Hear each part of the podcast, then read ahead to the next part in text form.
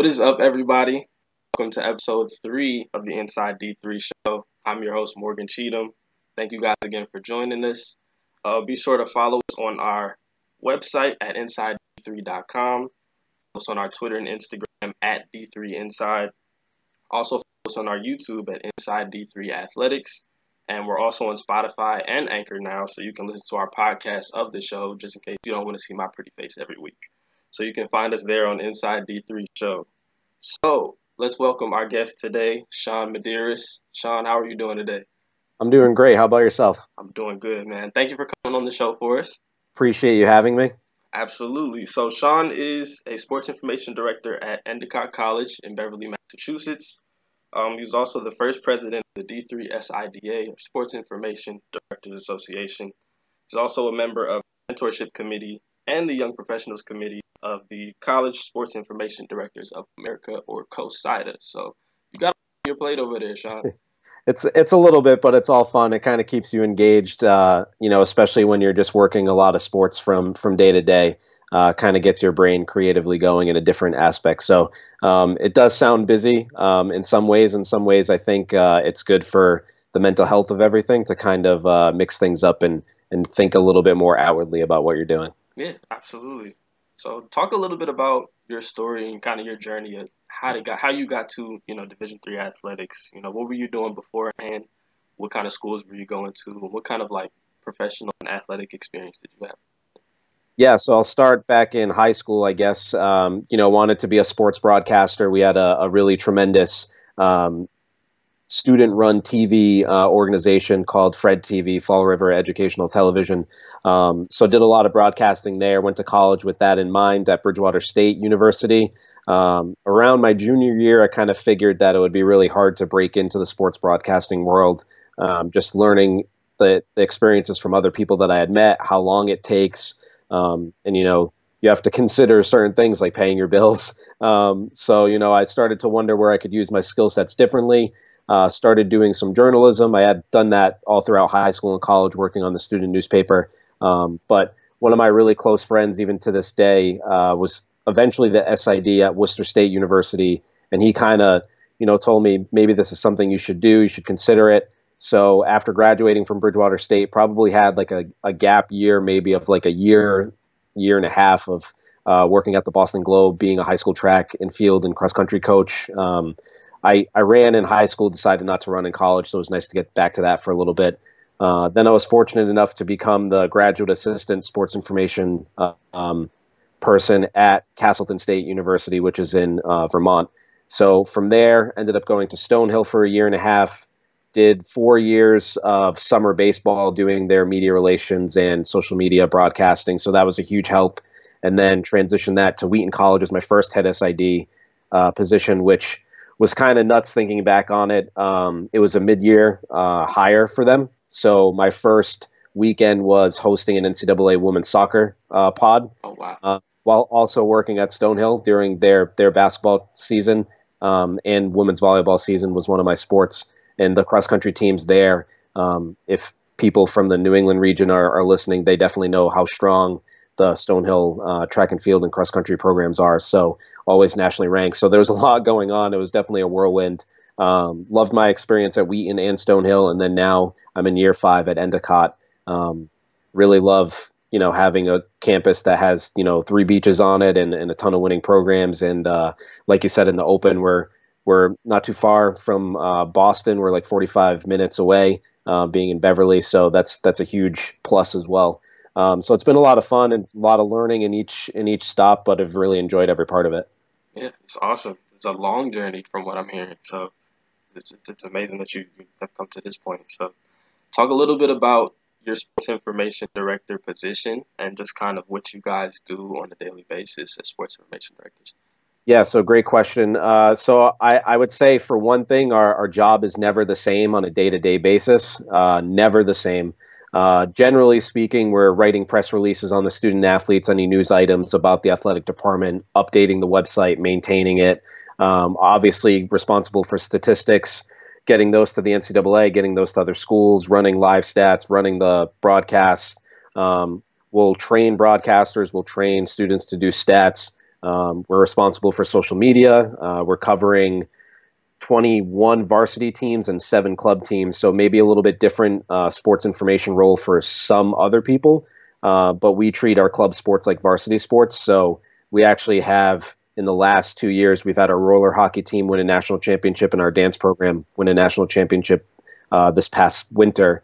Um, so they get treated exactly like you would treat a football or a, or a hockey or anything like that. Um, so we try and give everyone equal coverage between social media, the website, and uh, and all that stuff. So it's kind of a, a, job that you're running a lot of skill sets. You're one day you're a journalist, one day you're more of a PR person, the next day you're uh, sometimes, unfortunately, the IT person for people in the department um, because you're running around like setting up cameras and setting up computers and things like that. Um, but I think the best part about the job is really the the aspect of getting to know the student athletes and who they are as people and and helping them along in any small way that you can and then building those relationships with coaches is awesome. I don't think that uh, working in sports is is tough at all in terms of like the enjoyment part of it and, and it's not super stressful at the end of the day. There's obviously people, especially right now, doing some incredible things that um, a little bit more serious. Uh, so try and take that approach day to day that we're we're here to have fun and and really enjoy what we're doing, working with the athletes and coaches and telling their stories. Yeah, for sure. That's definitely different to hear that, you know, a lot of the club sports are on that same level as the varsity sports. You don't really, you know, hear about that a whole lot, especially at the D3 level. So I kind of that kind of segues into my next question, which was, you know, how does your day to day job kind of differ from other divisions, even just like D D one and D two divisions? You know, how do they kind of differ from you as an SID in a D three school? Yeah, so I think at, at our level with our staff, so it's myself, my graduate assistant Anthony Rinaldi, and then we have our men's volleyball coach. Um, he also doubles down as his secondary duty as working in sports info for the the fall. So he works with women's soccer and women's volleyball. I think one thing that's different is that um, we try and spread the sports out so that different people are covering different sports, but it's it's still small enough where we end up covering everything together as a group. Uh, D1, you definitely see a lot of you know SIDs who are only working with three to four sports max, and they're not worried about necessarily the the other day to day aspects of those other programs. Even though our sports are split up, uh, for example, like I'll have football and um, generally I have cross countries in the fall, but um, and then club sports. We'll we'll end up helping each other out in all those avenues uh, because our biggest goal is to just make sure that we're taking care of all the programs as best as we can. So we try not to to silo it a little bit. Um, when I was at Stonehill, you kind of had the same thing um, in some aspects, but more or less it was split into two people, and you just took care of what you needed to take care of. Um, at Wheaton, I was one of one, so I was the person doing all of the sports there. So I've kind of carried over that mentality into into our department. You know, if if Anthony needs help writing a press release for one of his programs, I'll take it. If I don't have anything on my plate, or vice versa. Um, and the good part about our staff is that our our men's volleyball coach is a coach, so he gives us a different point of view on what we should be doing or what we shouldn't be doing, how we should be messaging things. Um, so we always have like that recruiting angle uh, side to things, which is awesome to have in our our department. Um, so those would be the biggest differences. Um, that D1, you're always seeing those splits. Um, I, I, wish we could have some of the personnel that they have to have graphic designers and things like that. Uh, we're sort of doing that all in a house on our own. Um, but it creates it creates some fun in the job and learning those processes instead of just being like, okay, we'll uh, we'll email for that graphic and get it in a couple hours from the team. Um, so we're all we're all learning, all doing our best in that regard. But that's how it's kind of uh, different from D1, D2, and D3. Yeah, absolutely. I think it's always good to kind of have those skills just in general, just to kind of make sure you have them just in case something goes on. So it's definitely good to have. Mm-hmm. So um, I know we talked a little bit about COSIDA earlier in the intro, but tell us a little bit about what that is and you know what you guys offer to college athletics. Yeah, um, so it's the national governing body of, of sports information directors. Pretty much is is the the layman's term of it. Um, so the one of the big selling points for COSIDA is the Academic All America program. So student athletes who have above a three three GPA and meet certain sports specific requirements are eligible to be voted upon to be all district and all American candidates. Uh, you've had certain athletes like Mike Lowell, Peyton Manning. Um, I know there have been some crazy All Americans um, that are NASA astronauts and things like that within those programs. Um, so it's pretty cool to recognize the student athletes that way. Uh, the other thing is it's really educational. So a lot of the sports information directors lean on that on that governing body to to learn about the profession, keep the profession uh, in the public sphere, um, and let people know what we're doing. Uh, there's a lot of lot of really really talented people in the organization, um, and it's cool to be able to showcase their stories and what they do.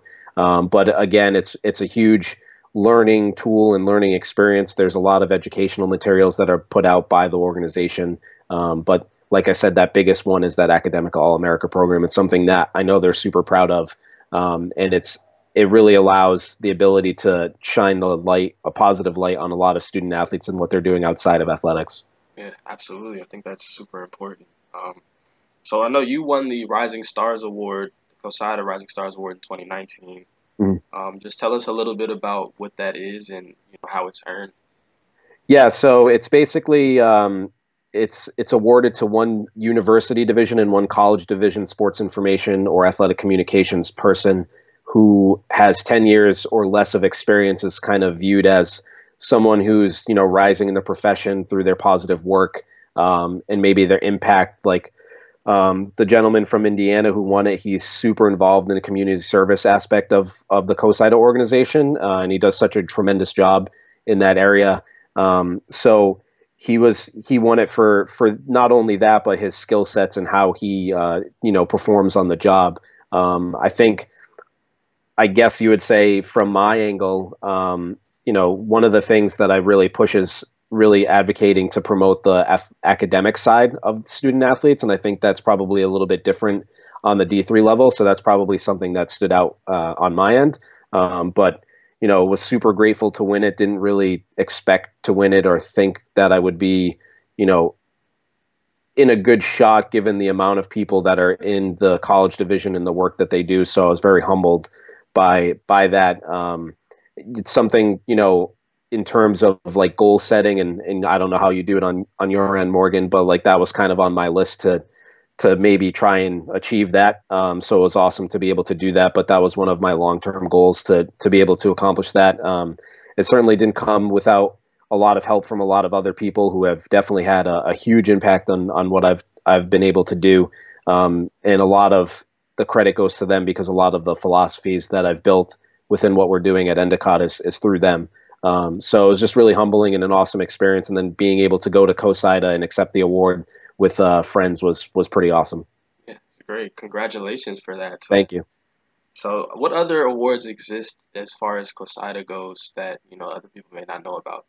So there, there's obviously you know your general Hall of Fame you know awards. Um, there's other awards for community service involvement, for being a trailblazer uh, in the profession, either you know from the skill set of like what you do or or other areas. There have been uh, some award winners lately that have won awards because they've been able to uh, break through some social barriers uh, within the profession and with uh, with in general. Um, so there are a lot of awards like that, like you would normally see um, in any other in any other situation. People who um, you know 25 service uh, year awards, things like that. Um, but they they can be super specific based on certain things. Um, I think the Trailblazer Award is is probably the one I think is the the coolest um, because you learn a lot about people beyond what they do as sports information people and how they've really been able to break a lot of barriers within the profession and even outside of it socially and personally. Um, so that was that was really cool for me.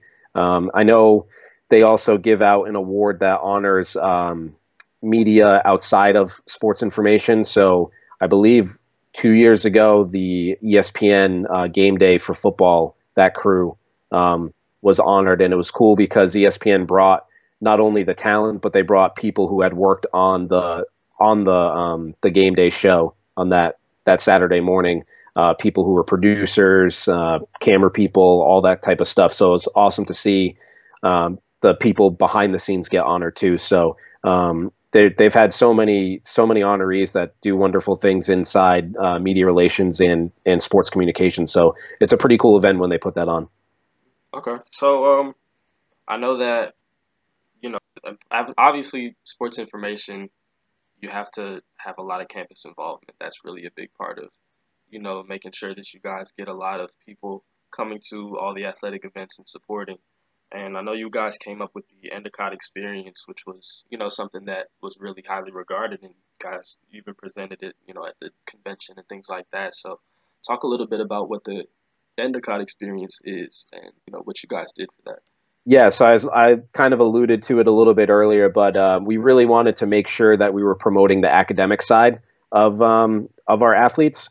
So I'm I'm pretty keen on on making sure, for one instance, we don't use the word player or players uh, in recaps or in messaging.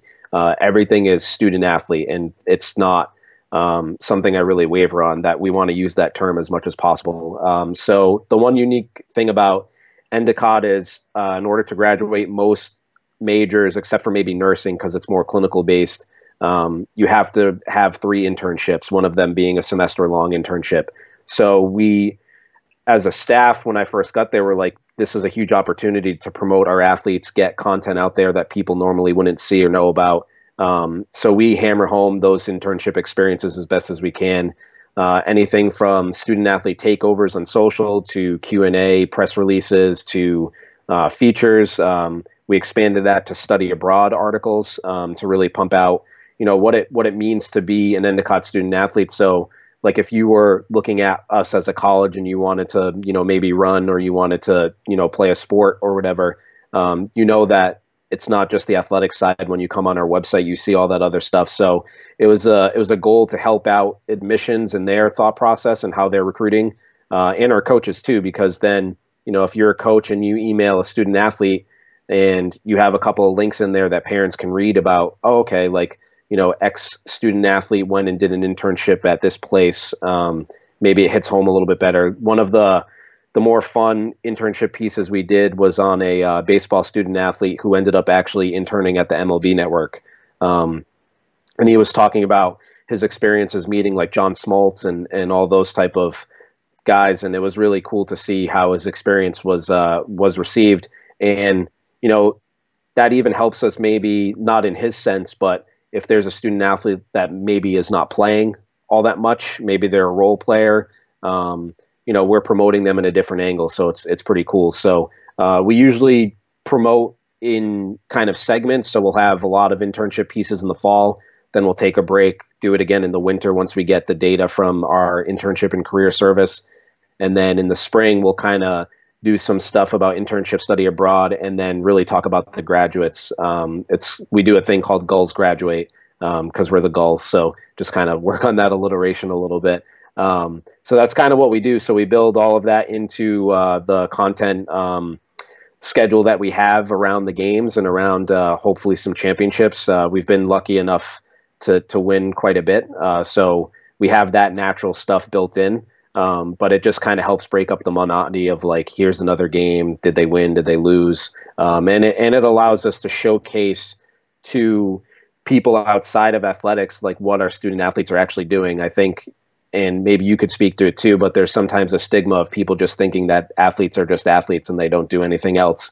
Um, so our goal was to sort of maybe break that stigma with some of our professors or some of the outside people who don't think that you know they're focusing on the academic side. Uh, so it's been really it's been really fun project. Um, you know, we've we've definitely segmented it um, differently every year as best as we can, um, just to keep it fresh. But yeah, like like you said earlier, it was it was really cool to speak at the NCAA convention and and COSIDA about doing that. I think um, not a lot of schools are doing that. I think a lot of schools are worried about you know flashy graphics or video highlights and things like that. So we wanted to do something a little bit different that maybe caught the eyes of people. Um, and I think it's I think it's done that for the most part. Uh, so that's been that's been pretty awesome. And then that's another way to get to know the student athletes when you have them come in your office and you're not asking them about you know the game they played. You're you're talking to them more as as a human really like okay so what was your internship experience did you like it did you not it helps build relationships with those student athletes when they start coming in your office just randomly to to talk and hang out that's that's probably the biggest win of anything yeah i think that's a honestly a honest a great idea. I think a lot of other schools should definitely start doing that. I feel like there's such a disconnect between just student athletes and you know what they're doing on the side or what they're doing you know as far as their career goes and a lot of people don't really know about that so i think that's a huge draw especially for kids coming in to see that oh we have to, we have to be actively involved. You know, not only just as student athletes, but also, you know, as students first. So yeah, and I didn't even push. I didn't even mention the community service aspect of it actually until you just uh, kind of not not brought it up, but it made me think. But yeah, we'll we'll do a lot of community service based articles too, um, and a lot of publicity around that as well. So that's also built into that that sort of content deck, if you will, um, just so they can see what what our kids are doing. Yeah, for sure, for sure. So um, I want to just talk a little bit about you for now. So uh, okay. let's talk a little bit about you know what are some of your ultimate like you know career aspirations or what you want to see in the future, whether that's for Endicott athletics or for yourself, anything like that. All right. Well, I'll start with the Endicott athletics part. Uh, I'd love to see us win a, a, varsity national championship in a sport. That would be awesome. Um, I, I, honestly thought we had a really good shot to do that this winter um, before everything got canceled, unfortunately. Um, so hopefully someday while I'm there, that'll happen. Um, in terms of career goals, I feel like that's always changed. Um, you know, I'm in a great spot right now where I am. I think eventually I'd like to be an assistant AD of some sorts. Um, so that's probably the next goal. And then beyond that, I haven't really, um, I haven't really ventured too far. I've always wondered what working in professional sports would be like. Um, I've always wondered what working at a D1 school would be like, but um, I my fear would be losing the connection with the student athletes on a broader scale. Uh, so that's what always brings me back. So I've worked at D2 at Stonehill. Uh, obviously, of the D3 experience, um, but that would be my biggest fear is losing that that aspect potentially. Um, so we'll kind of see where that goes. Um, but you know, time will tell as we're kind of in this craziness right now. Everyone's just trying to figure out a lot of things. Um, but but we'll see. Um, in terms of uh, anything else other than Endicott, um, you know, like to expand our staff a little bit and and uh, be able to do a little bit more uh, than we do now. But I think we do a pretty pretty good job with what we have, so we'll continue doing that. Um, and then yeah, I think I think that pretty much sums it up. I don't think I missed anything in your question.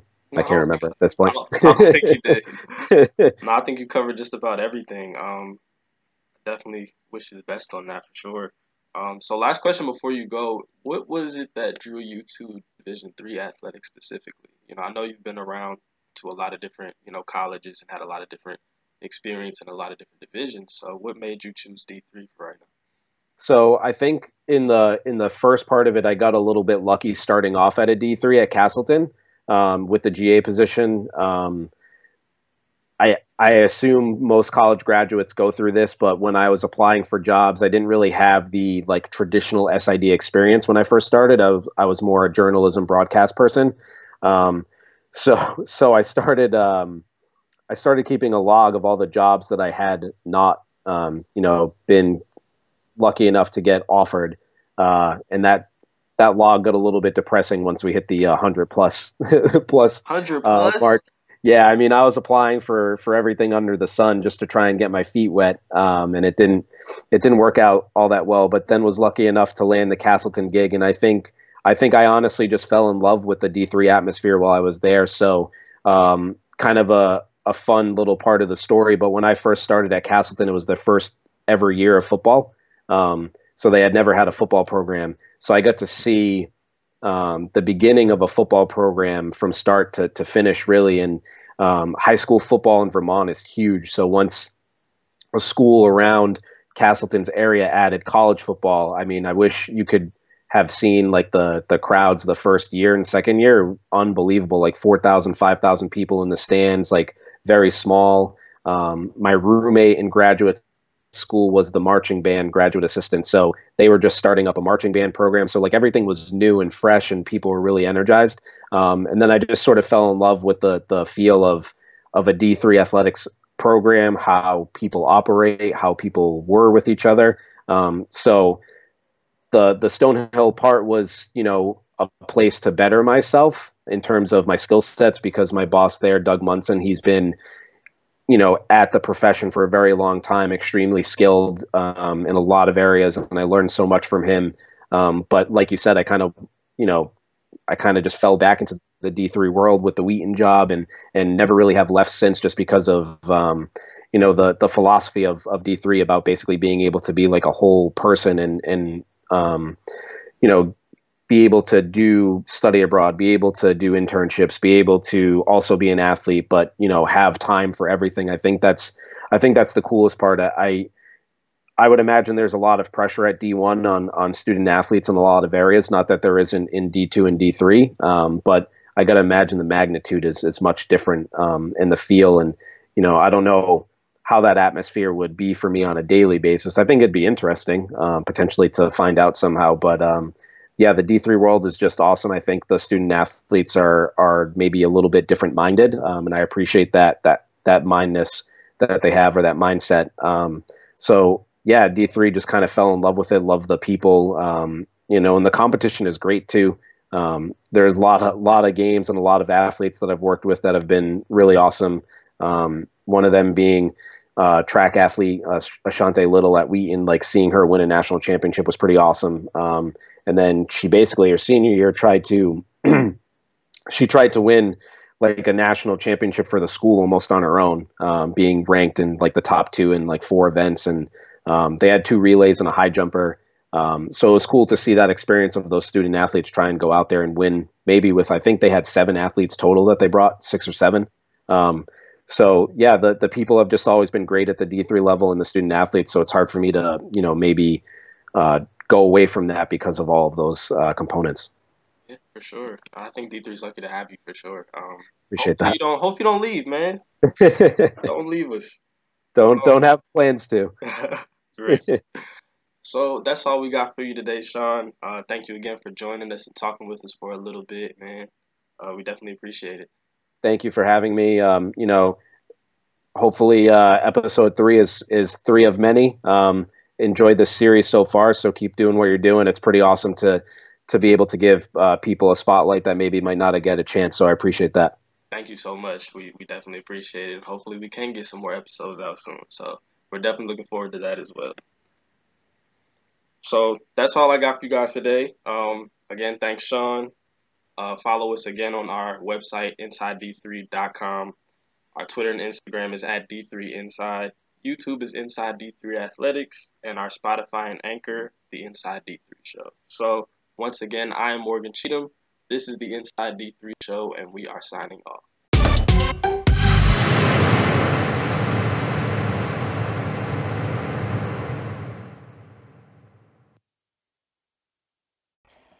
Hello, everyone, welcome back to the D Inside D3 Mascot of the Week. I'm Inside D3 reporter Sam Vibrak here, and last week I did the Webster University Gorloks To this week, I'm going to do the Oberlin College Yeoman. Yeoman, what is a yeoman? Um, a yeoman is um, an abbreviation for Ye Ol Men, and it's and it's supposed to uh, symbolize uh, a fighting warrior at Oberlin College. But recently, in 2014, the department decided to welcome a squirrel mascot. It's an albino squirrel, and it has been a part of the college's university history dating back to the 1970s. It has become an endearing icon of this school. Often found at Tappan Square, the squirrels have held a special place for the hearts of many Obies, which that's the uh, abbreviation for uh, Oberlin um, students. The local folklore is that you can see one of the albino squirrels on campus, and you will have a good luck. You will have good luck in your day. But the yeoman actually came back um, in 1886, and that's when the officially uh, that's when they officially adopted that nickname, the Yeomen. The women are also called the Yo Women, uh, but that wasn't adopted before 1973. So this this person that created it is also part of like the board of directors as well. Um, and like I said, a yeoman is supposed to be a um, an abbreviation for Ye Ol Men, uh, which is uh, about a fighting warrior. Tune in next week as we spotlight a new college mascot. My name is Sam Vibrak, reporting for Inside D3.